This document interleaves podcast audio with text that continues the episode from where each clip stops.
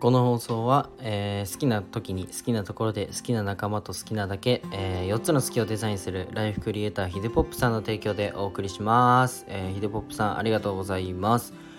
おはようございます。世界一の医療施設を作ることを目的に事業をいくつか展開しつつ看護師もやってるひじりです。今日のテーマはこれめっちゃ詐欺っぽい。めっちゃ詐欺っぽい。このテーマ明日からできる不労所得というテーマで話していこうと思います。詐欺っぽめちゃめちゃ詐欺っぽいあのーいろんな勧誘しそうですねこれ。はい。で今日は不労所得に関して話していこうと思います。不労所得ってどんなイメージがありますかね？まあ憧れの不労所得。働かなくても入ってくるお金。そんなイメージがあると思います。まあでもねこれって合法的に作ることができるんですよね。うん。まあここではえっとそうだな。時給が発生している状態という言葉に置き換えて話していこうと思います。まあ、真面目にね、不労所得を得よう、その方法を教えましょうというね、内容ですね。うん。明日からできます。まず、えっと、不労所得にも2種類あると思ってて、資産になるものが勝手に動いている状態が1つ目。例えば、うん、株とか、その作品とか、えー売り上げを作り続けられたら不労所得になりますよね。例えば僕が、うん本書いて本を出版して本が、えーと売り続けたら30年後も売れるっていう風な設計で書いた本だったら不労所得になりますよね。うん。まあ大体の人がここをイメージして不労所得と言いますがあとはまあ組織化した会社とかかな。のトップの人でもそれは不労とは言わないかな。うん。ちょっとわかんない。けどまあ例えば株の利回りとかまあ、ここら辺が不労所得というふうに言うと思うんですけど、まあ、明日からできる方法があります。で、実際も僕、僕ね、今やってね、学生の時にやってました。うん。それは2つ目なんですけど、2つ目の話ね。時給が発生している状態を作るです。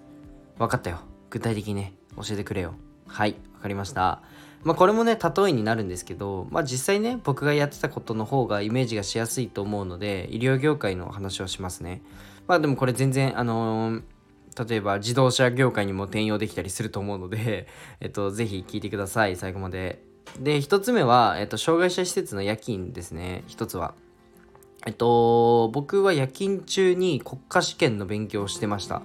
しかもこれ、あの、OK だよって言われてて、あの、なんなら代表の方に、え、勉強しちゃいなよみたいな言われてて、あ、わかりましたみたいな感じで。もちろんね、夜勤をサボってるわけではないですよね。うん。まあ、ちゃんとやった、なんか、うんと、業務を終えた上で、えっ、と、利用者さん全員寝ちゃって何しよう？じゃあ国家試験の勉強しようって、僕は自分、あのやってただけ、それをやってただけなので、まあ、これをやることで、えっ、と、僕は国家試験の勉強をしている時も、時給が発生してたことになりますよね。うん。あと僕やってたのが、うん、そうだな。あの、勉強配信をライブ配信でやってた時もあります。あのーライブ配信でそれなりの、うーん、ファン作りとかが分かってきて、それなりの、えーマネタイズ方法が確立されてから、僕は勉強配信を、えーライブ配信で実際やりました。テスト勉強の。で、それで投げ銭をいただいたこともあります。これもね、勉強しながら収益を得たと考えられますよね。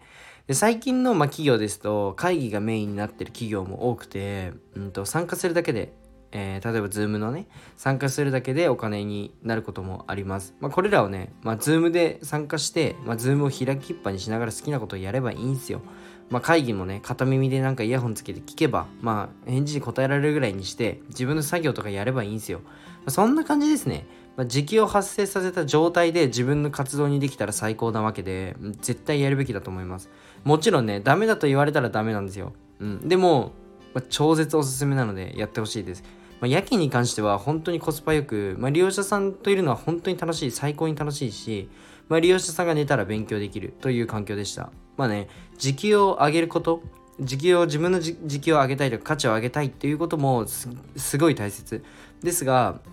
まあ、今ある時給今ある仕事、まあ、その時間内に何をするのかもう考えた方がいいなと思ってて本当にね明日からできる人はいると思いますこの中で、うん。まあ、これを機にね考え方が変わる方ががいればいいなっていうふうに、まあ、生意気ながら思っています。なんか仕事してて例えば8時間1日仕事するとして8時間の間8時間仕事してますかね？ね すげえ喧嘩すごい生意気っすね僕。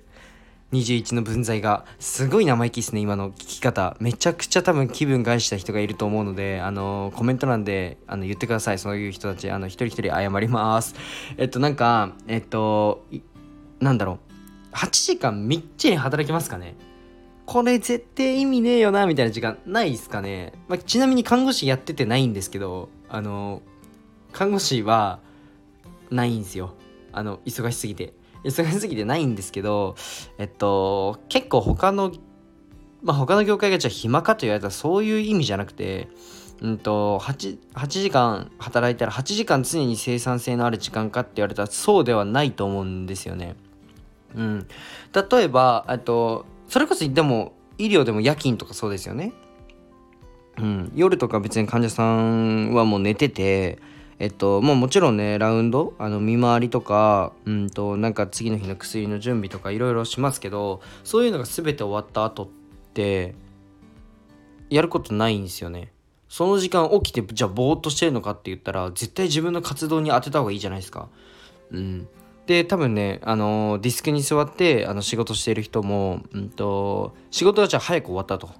でも、まだ定時じゃないよね。帰れないよねってなった時に、何しますかっていう話なんですよね別に自分の時間で使っててもいいじゃないですかうんもちろん仕事が残ってたらダメですけどまあそんな感じに、うんと、余った時間というか時給が発生している時間に何をするかっていうのがめちゃくちゃ大事だと思うんですよね。まあ、これはね看護学生時代に培ったスキルなので是非ねあの真似してみてください。結構大事だと思いますこういうなんか細かいところを詰めていくっていうのは。まあ、看護学生の時は本当にあの時間なくて死ぬほど忙しいけどあの奨学金の返済をスタートさせちゃったっていう まこれ自分が悪いんですけどあのなんか大人になって返すんじゃなくて今から働いて返そうと思って奨学金の返済をスタートさせるというあの地獄みたいな環境にいたので試行錯誤するしかありませんでした、まあ、そんな僕がやってきたことなのでまあいいなと思った方はね是非ね今ある環境今ある時間をうまく使ってみてほしいです。じゃあ今日はこの辺で終わります。じゃあバイバイ。